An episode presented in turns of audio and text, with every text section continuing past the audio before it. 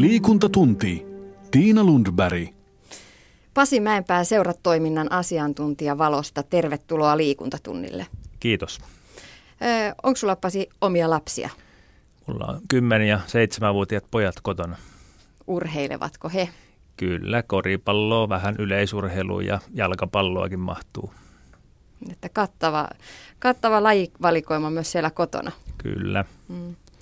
No tänä syksynä on puhuttu tosi paljon lasten liikkumattomuudesta ja yksi lause, sellainen positiivinen lause, mikä mun mielestä näissä keskusteluissa on jäänyt ainakin omaan mieleeni, on se, että urheiluseuroissa liikkuvien lasten määrä on lisääntynyt. Mistä se johtuu? No tässä on siirtymää tapahtunut, että omaehtoinen vipinä pihoilla ja kentillä ehkä vähän vähenee, mutta sitten organisoidusti ja erillisesti liikutaan. Että meillä on nyt arvio, että 43 prosenttia suomalaisista lapsista ja nuorista on vuosittain jollain tavalla ja tasolla mukana seuratoiminnassa. Hmm. No lapsia, mulla on sellainen kutina, että lapsia viedään harrastamaan yhä nuorempina. Ja mä oon kuullut, että moni voivottelee jo tuolla, että on se kumma, kun futisharkat alkaa vasta neljävuotiaana. Että meidän kaksivuotias olisi niin innokkaasti menossa mukaan, mukaan sinne pelaamaan. Pasi Mäenpää, kuinka pitkään sun mielestä lapselle riittäisi pelkät pihapelit äidin ja isän tai naapurin lasten tai isonveljen kanssa? No terveeksi aikuiseksi niin voi riittää, että eikä ollenkaan urheiluseuratoiminnassa. Että sekin on mahdollista, mutta kyllä tietysti seuratoiminta antaa tietyssä vaiheessa tietylle persoonallisuuksille niin hyvän paikan liikkua ja tuen sille, että – voisi sanoa, että ei tässä kiirettä ennen kouluikää ole, että suurimman osa lajeista pystyy kyllä sitten alakouluiässäkin aloittamaan, mutta toki tiedetään, että etenkin kuusivuotiaiden urheiluseurassa harrastaminen on viime vuosina noussut aika paljon ja neljä 5 vuotiaitakin löytyy. Ja laadusta se on aika paljon kiinni.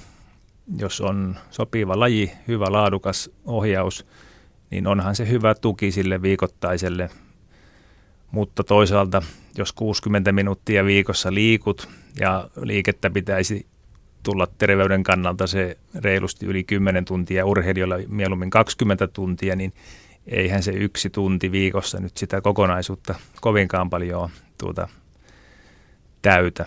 Mm.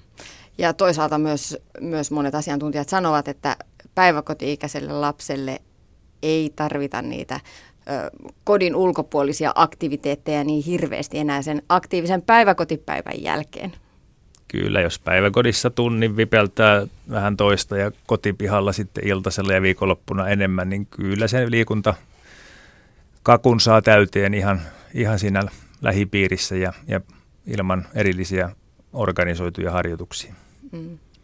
No sitten jossain vaiheessa tulee se hetki liikunnallisessa perheessä, että lapsi viedään sinne harkkoihin.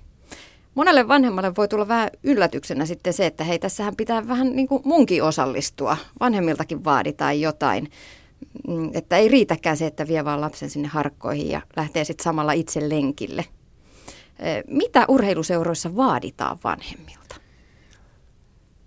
No se vaihtelee vähän lajikulttuureita ja seuroittainkin ja en mä usko, että siellä ihan ehdottomia vaatimuksia juuri kellään, mutta varmaan lämpimiä suosituksia ja toivo, toivomuksia osallistua siihen kuska, kuskaamisen ja kustannusten lisäksi tähän.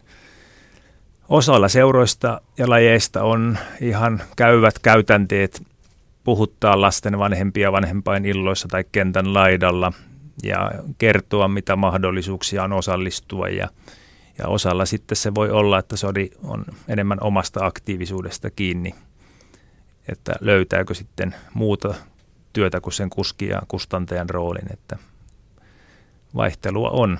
Mm. No esimerkiksi jalkapallossa futiksessa isiä ja äitejäkin värvätään valmentajiksi silloin, kun nämä lapset on aika pieniä, silloin ekoina pelivuosina. Miten sä näet Pasi Mäenpää, että onko se hyvä juttu? No se on ihan ryhdikäs tapa ottaa, ja niin kuin itsekin olen siellä kentän laidalla ollut futistreeneissä, niin siinähän on alkupalaverissa, että ketkä rupeaa valmentamaan ja joukkueen johtajia ja sitten on rahastoasioita, että kyllä siinä puolenkymmentä lasten vanhempaa napataan sinne joukkueen ytimeen aika nopeasti ja loput sitten jää, saa vielä vähän aikaa silmäillä sitä ja, ja sitten kun tulee se ensimmäinen turnaus, niin sitten niitä muitakin vanhempia tarvitaan. Että et jalkapallossa on tämmöiset käytänteet ja kyllä ne pääosin osoittautunut ihan toimiviksi. Mm. No, eikö se ole se ongelma, että vähän niin kuin eriarvoisuutta voi tulla ikäkausien välillä sillä, että jos jostain ikäkausiryhmästä ei oikein löydykään semmoisia isiä, joilla niin kuin olisi sitä valmennussilmää tai osaamista siihen hommaan. No totta kai, kun vapaaehtoistyöstä ja näillä menetelmillä näitä valmentajia, niin vaihteluväli tulee myös isoksi ja mutta kyllä mä nyt uskon aikuisten sisäiseen omankin kontrolliin, että ne nostaa käden pystyyn, jolla on jotain kokemusta tai intressiä siihen valmentajan rooliin ja sitä myöten myös oletusarvona, että on kykyjä. Mutta tietysti tarinoita tulee, että aina se ei osu kohdalle ja, ja tuota, niitä sitten korjaillaan, mutta kyllä se pääosin tuota, aikuisten oma kontrolli ja, ja harkintakyky riittää tässä pitkälle.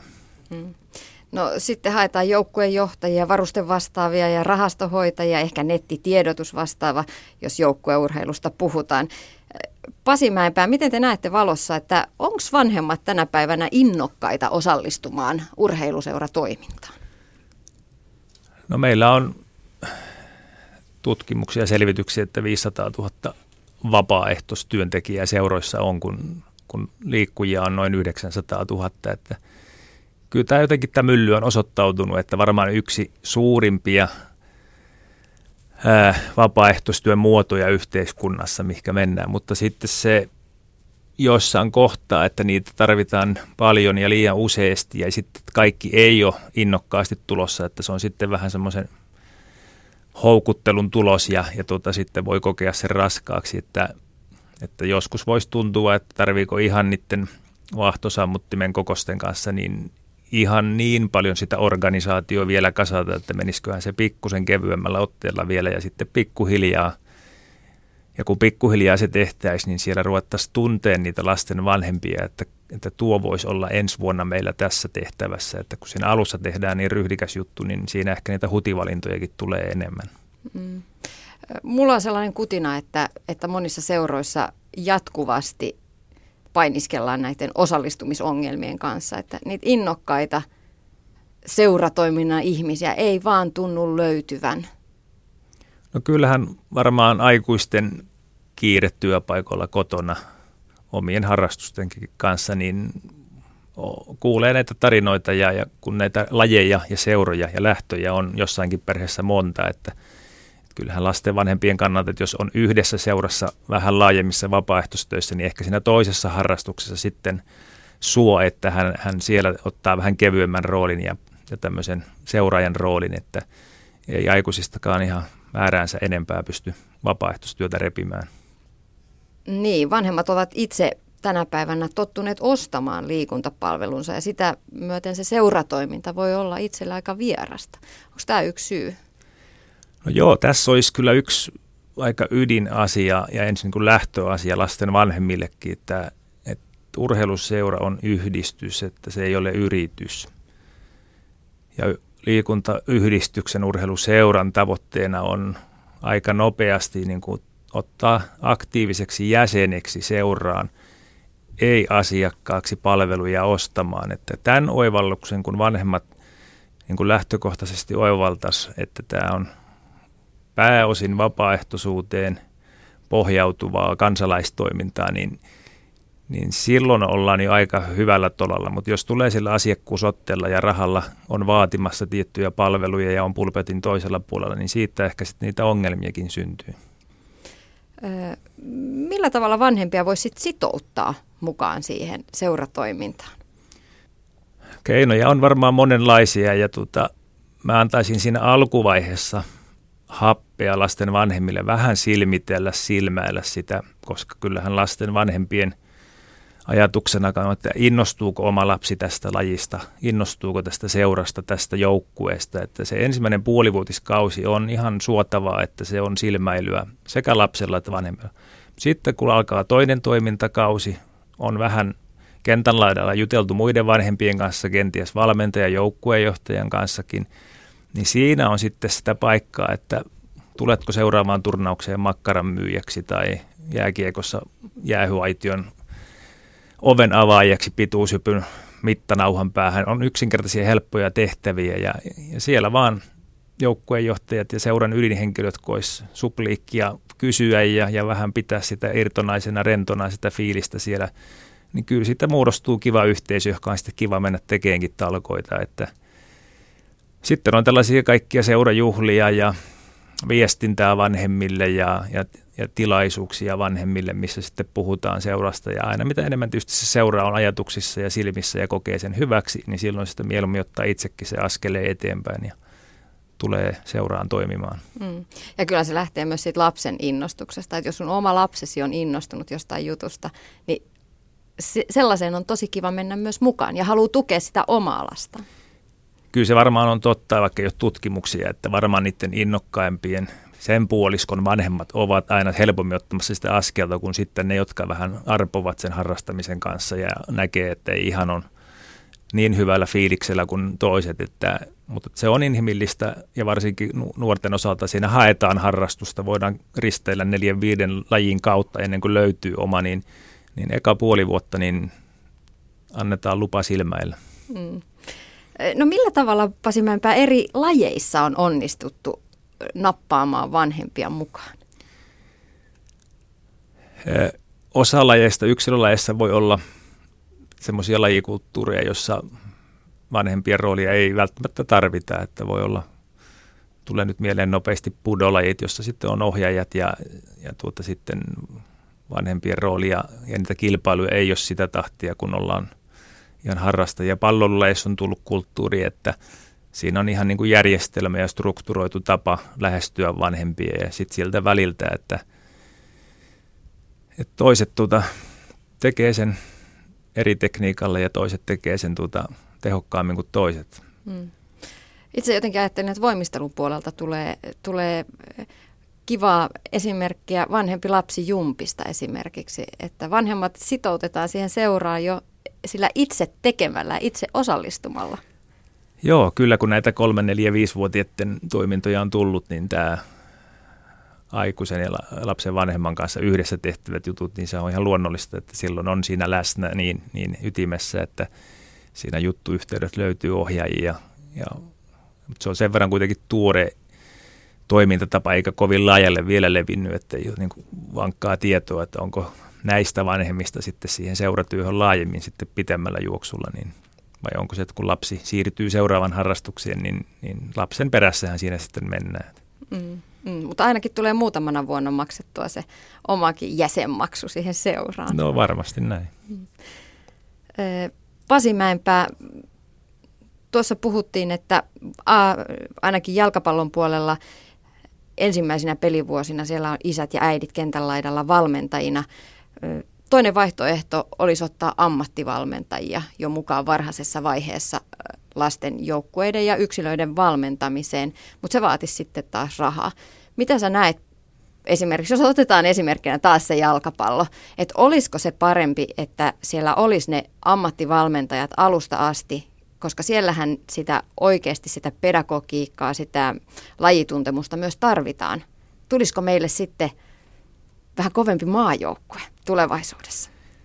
No, tämä on varmaan lasten urheilun yksi ydinkysymyksiä, tätä ammattimaistumista ja ammattilaisia myös lasten urheilussa on vuosi vuodelta enemmän, että ehkä tuossa se välimalli on se ensimmäinen ja helpompi porras, että tulee seuraan esimerkiksi valmennuspäällikkö, joka voi vetää jonkun harjoituksen viikossa tai kuukaudessa yhteisharjoituksia. Valmennuspäällikkö tukee sitä vapaaehtoisvalmentajaa hänen kanssaan suunnittelee ja auttaa häntä kouluttautumaan asioissa, että, että laatu on rakennettu tässä jo vuosikymmeniä näin ja, ja tota, ehkä alle kymmenvuotiaiden lasten puolella niin ehkä taitoluistelua lukuun ottamatta, niin ammattivalmentajia ei kentällä paljon ole, mutta sitten tulla D, C, 12-14-vuotiaiden puolella rupeaa jonkun verran olemaan, mutta aika vähemmistönä vielä. Että laatua saa, mutta se niin kuin sanoit, kustannukset se toinen puoli, josta myös pitää vähän pitemmän tähtäimen suunnitelmaa ja, ja harkintaa käyttää silläkin saralla. Mm. Niin, tosiaan taitoluistelun menestystä on selitetty sillä, että meillä on pienestä asti siellä seuroissa ammattivalmentajia ollut jo vuosikymmeniä mutta toisaalta myös ne harrastuskustannukset tai taitoluistelun puolella nousee tosi nopeasti, tosi kovaksi ja sitten, sitten sieltä sul, sulkee ihan selvästi pois osan harrastajista. Osa vanhemmista katsoo selvästi, että se on liian kallis laji meille. Kyllä, näinhän tuon, että rahalla saa ja hevosella pääsee ja ehkä tässä nyt kun on erilaisia toimintalogiikoita ja ammattivalmentajien osallisuutta, niin se tuoteselosteet kuntoon, että ainakin siinä harrastuksen alkuvaiheessa vanhemmilla olisi käsitys lajikulttuurista nyt tänä vuonna, mutta ehkä kolmen ja viidenkin vuoden päästä, kuinka tämä etenee, mitkä on kustannukset, milloin tehdään ryhmäjakoja ja milloin ammattivalmentajia, niin silloin ainakin tietää, mitä on vastaan tulemassa ja, mm. ja tuota, näyttää taitoluistelunkin harrastajia riittävän kuitenkin. Mm. Mikä muuten tällä hetkellä on kulttuuri, mihin suuntaan ollaan menossa tässä rahankeruussa, esimerkiksi joukkueurheilun puolella. Millä joukkueelle kerätään rahaa? Tuleeko se suoraan sieltä vanhempien rahapussista vai tehdäänkö vielä talkoilla töitä? No kyllä varmaan toimintamaksut ja vanhemmat sen verran vakavarasta on, Suomi on korkean elintason maa ja vanhemmilla on intressiä lastensa harrastuksiin tuota, rahaa pistää ja, ja toimintamaksuissa ja vähän riippuu ehkä maantieteellistä sijainnistakin lajikulttuurista, että talkoita edelleen tehdään, mutta ei ehkä niin paljon kuin mennä vuosikymmeninä, että, että se, on, se on kääntynyt siihen, että toimintamaksu kattaa suuremman osan. Mm mutta meitä kyllä, meitä pienten lasten vanhempia vähän pelotellaan näillä talkoilla. Että jos viet pe- lapsesi pelaamaan jääkiekkoa, niin ihan varmasti joudut vääntämään joka viikonloppu mokkaruutuja tai paistamaan makkaraa jää, jäähallin ulkopuolella. No joo, kyllä omakin poika kävi 14 kuukauden visiitin tuolla jääkiekossa, mutta ehkä ei se rytmi siellä sen kummosempi kuin koripallossa ja jalkapallossa. Se on ne muutamat turnaukset ja sitten näitä peruspelien yhteydessä ja sen verran hyvin se koko porukka oli sitoutettu, että ei se nyt kohtuuttomaksi, että ehkä se viikoittaiset kuskausvuorot oli sitten ehkä se semmoinen aikaa vievämpi ja vähän myös kustannuksia vievämpi. Mm. Mut varmaan on, löytyy nekin seurat, jossa sitten se tuska on vanhemmilla näin, että on, on liian monta lähtöä. Että siinä kai taito seurassa olisikin kuunnella lasten vanhempia. Joskus voisi vaikka kysellä niin kuin nimettömännekin, että miltä eri osat seuratoiminnasta on tuntunut ja pystyä silleen kalibroimaan seura, seuran toimintalogiikkaa. Pasi Mäenpää, kuinka paljon urheiluseuroissa on sitten saatavilla esimerkiksi stipendejä tai jotain rahastoja, jolla voidaan mahdollistaa lasten urheilu, vaikka esimerkiksi perheen rahatilanne muuttuisi jotenkin, koska tällaisiakin tilanteita voi tulla vastaan? Tämä on yleistymään päin, kun kustannukset on nousseet ja niitä voi olla seuratasolla ja kekkoseuroissa tietää taustasäätiöitä – se voi olla lajiliittotasolla. Ja sitten on kuullut vielä, että muutamissa kunnissa toimeentulotukeenkin voi niin kuin anoa, en muista sitä tukimuotoa tarkkaan, mutta kunnistakin on tukimuotoja löydettävissä, että lasten harrastuskustannukset niin kuin mahtuu sinne, että yksinhuoltajat tai työttömien. Ja kyllä nämä, nämä on yleistymässä näiden kustannusten nousun myötä ja se vähän pehmentää tätä, tätä kustannusten nousun asettamia haasteita. Yle Puhe rahasta mennään sitten takaisin sinne kentän laidalle. Liikuntatunnilla tänään vieraana Pasi Mäenpää, seuratoiminnan asiantuntija Valosta. Vanhemmat tosiaan mahdollistaa rahallisesti lapsen urheilu ja tukevat kotona reippaasti, henkisesti ja pesemällä pyykkiä ja kaikkea sitä arkista touhua, mitä kotielämään kuuluu. Kun puhutaan lasten urheiluharrastuksesta, niin esiin nousee aika usein kuva aikuisista kentän laidalla huutamassa. Mun mielestä tästä on puhuttu noin 20 vuotta, ainakin. Että hillitkää vanhemmat itsenne siellä kentän laidalla yhdeksänvuotiaiden pelissä, mutta edelleen tänä päivänä sieltä katsomoista löytyy niitä vanhempia, jotka huutaa kurkkusuorana niille pikkupelaajille. Toisaalta siellä on asiallista kannustusta, mutta on paljon myös asiatonta miksi ihmeessä se ei mene läpi?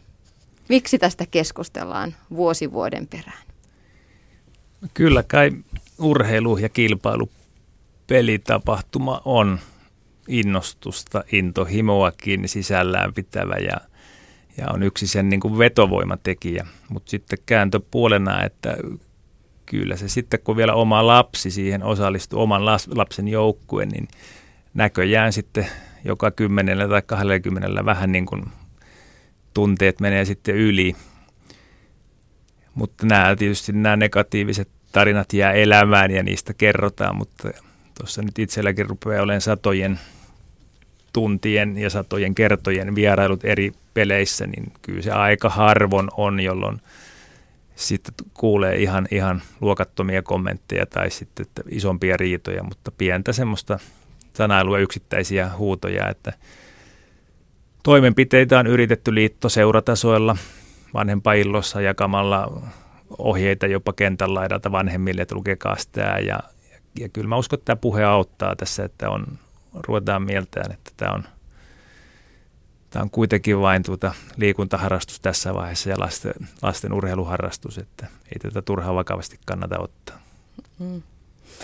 Itse olen kyllä nähnyt erässäkin pikkupoikien jalkapalloottelussa, missä seuran junioripäällikkö kävi tyylikkäästi siirtämässä erään äidin vähän kauemmas sinne kentän laidalle huutamaan ja neuvomaan. Mutta se ei ole pelkästään se huutaminen ja neuvominen siellä kentän laidalla, vaan myös jonkinlainen asenne, mistä, millä puhutaan toisista pelaajista, miten arvioidaan joukkuekavereita, heidän taitoja, miten arvioidaan tuomarin toimintaa. Se on itse asiassa aika iso kulttuuri, mistä puhutaan, mitä pitäisi myydä myös sinne vanhemmille, koska sitä myöten ne lapset oppii myös sen, miten, miten tuomareista puhutaan, miten joukkuekavereista puhutaan. Joo, kyllähän se lähtee sen kilpailutilanteen ulkopuolelta kotoa ja vanhempien sosiaalistava vaikutus, että sitä voisi tosiaan ihan niin kuin laajemminkin miettiä. Ja on tämä lasten urheilu nyt, jos meillä on 400 000 lasta ja 8, noin 800 000 vanhempaa liikkeellä, niin siihen joukkoon mahtuu ja, ja tuota, tavoitteet on erilaisia ja suhtautuminen erilaisia, niin, niin kyllä tätä voisi laajempanakin kuin pelkästään kilpailutapahtumissa vanhempien roolia miettiä. Että toinen reunahan on passiiviset vanhemmat, jotka eivät ilmaannu paikalle, eivät edes jaksa kysyä koskaan harrastuksesta lapseltaan, että siellä on, sit, on, on näitäkin, mutta sitten nämä innokkaimmat näkyy siellä kentillä ja heistä puhutaan, että se on vähän kuin kaussin käyrä niin kuin monessa muussakin asiassa, että laidasta laitaa. Mm. No entäs sitten vanhempien valmentajien suhteet tänä päivänä? Koulumaailmastahan kuuluu sitä, että opettajat ovat usein vanhempien hampaissa ja omalle lapselle vaaditaan erikoiskohtelua. Missä mennään seuratoiminnassa tänä päivänä?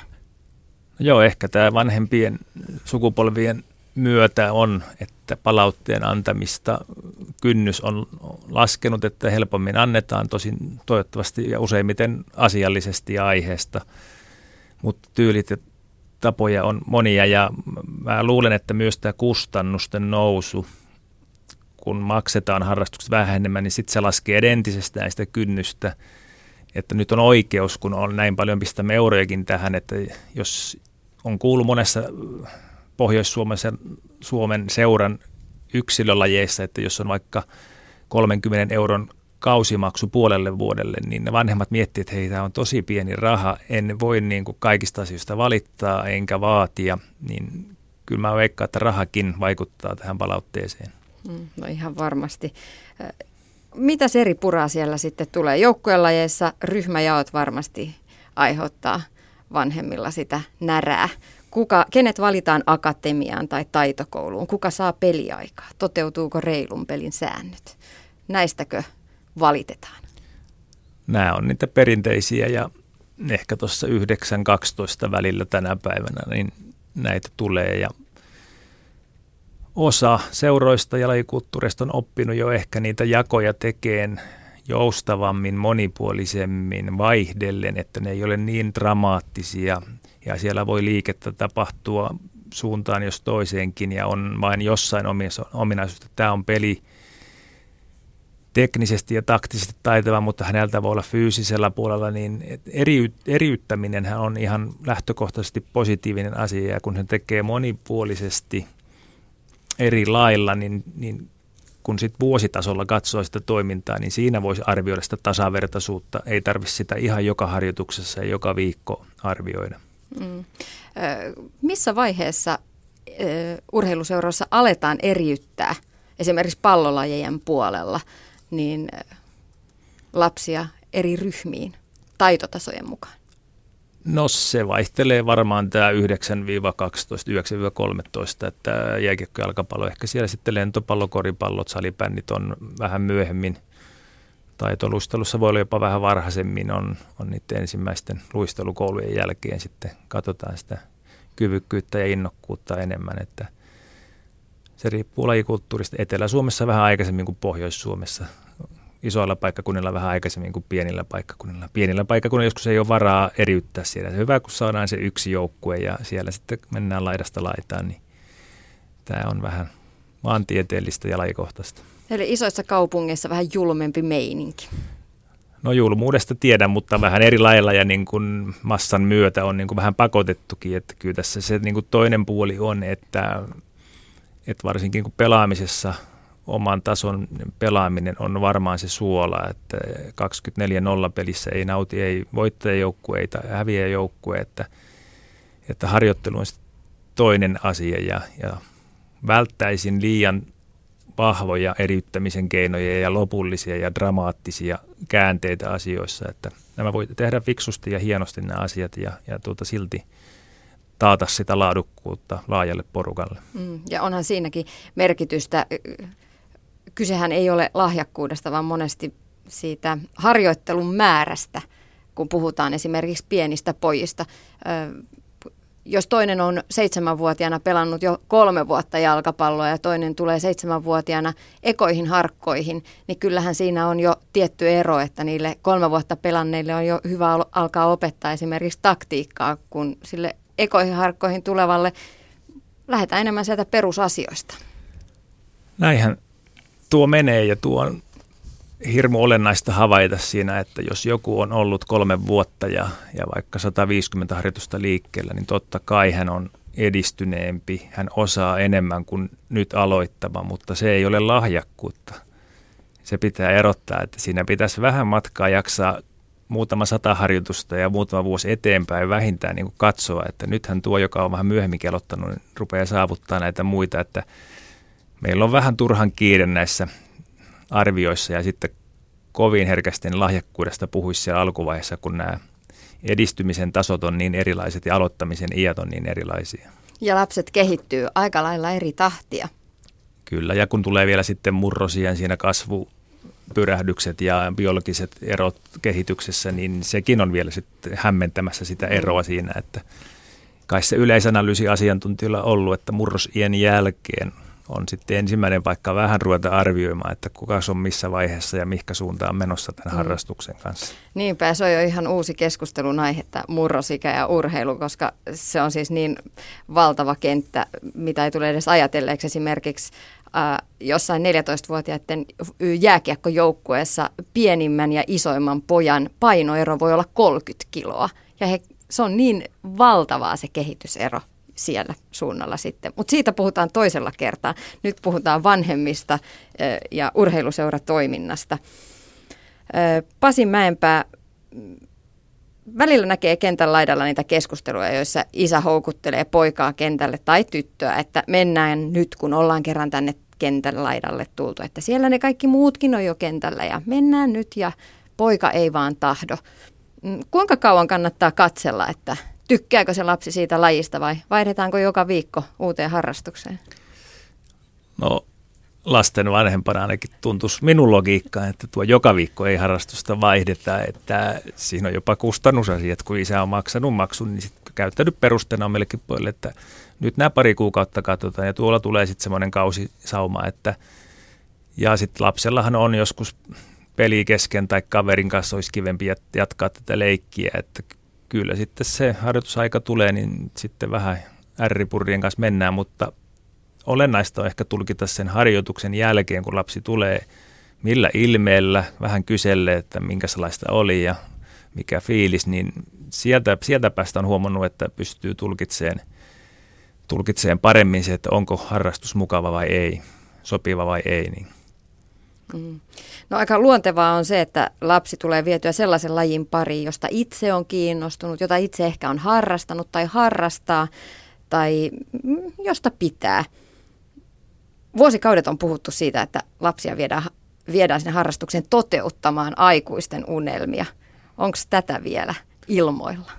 No tämä varmaan ihmispersonasta riippuu ja niistä motiiveista, miksi sitä lasta sinne vie, mutta tota, ehkä tuossa on se kääntöpuoli, mistä ei ole puhuttu, että kun on oma lajitausta, niin voi ehkä ohjattujen harjoitusten ulkopuolella sit sitä omaa toimista aktivoida ja joskus osallistua. Poikani pelaa korista, niin kyllä se joskus on kiva itsekin pomputella vielä sitä palloa ja meillä on yhteinen juttu siellä pihallakin tehdä, että tämä on varmaan se yksi syy, miksi se niin on niin yleistä. Ja varmaan sitten tietää sen lajin toimintalogiikan ja osaa lukea sitä kokonaisyhtälöä vähän paremmin, kun on itsekin käynyt siellä, että – mutta kyllä, jollahan sitten nämä intohimot on, on tuota pinnassa ja joskus väärätkin motiivit. Hmm.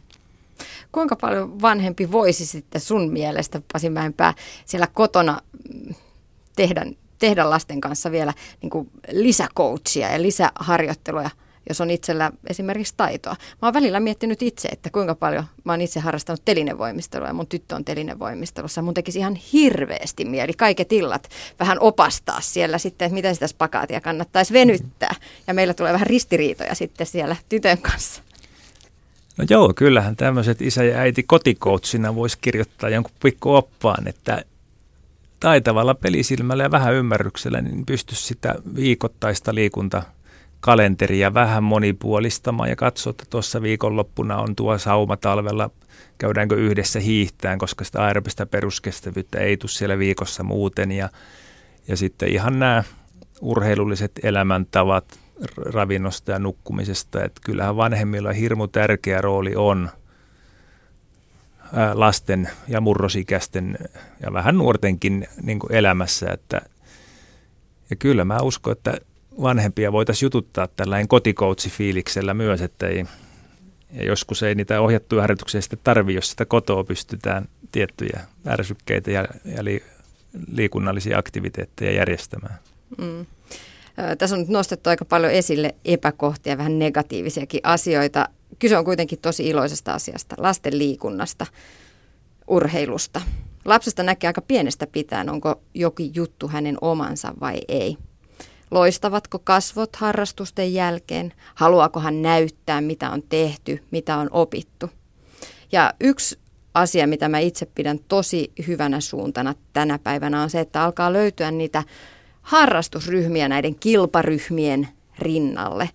Että lapsi, joka ei ole niin kilpailunhaluinen, niin pystyy jatkaa harrastusta jo vielä pitemmälle sinne murrosikään mm, näissä harrastusryhmissä. Ja tämä on mun mielestä urheiluseuroissa huomattu tässä viime vuosikymmenellä.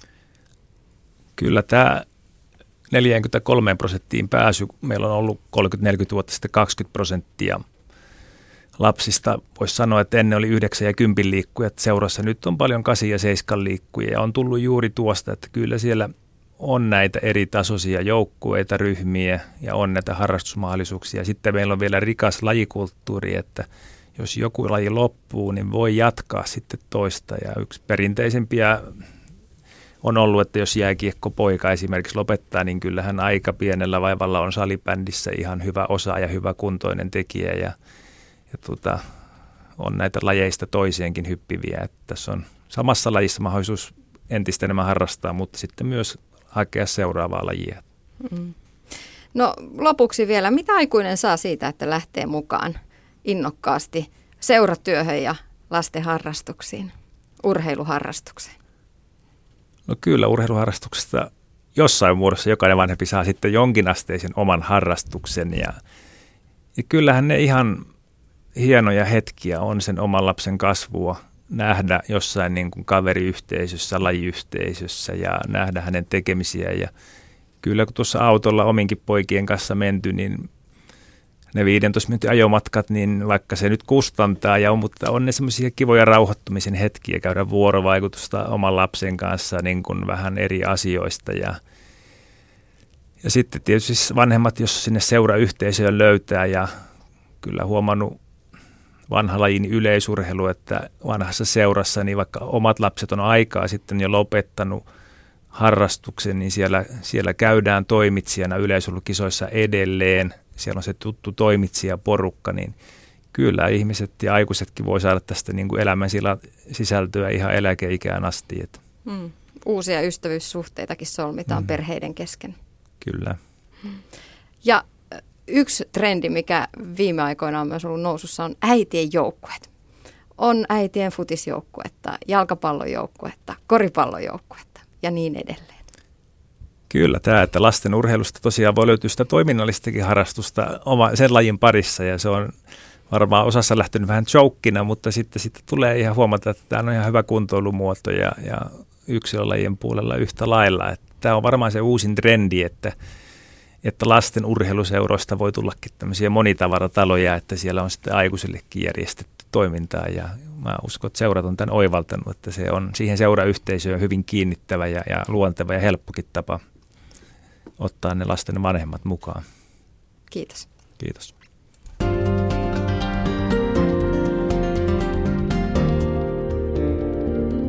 Ylepuheen liikuntatunti. Tiina Lundberg.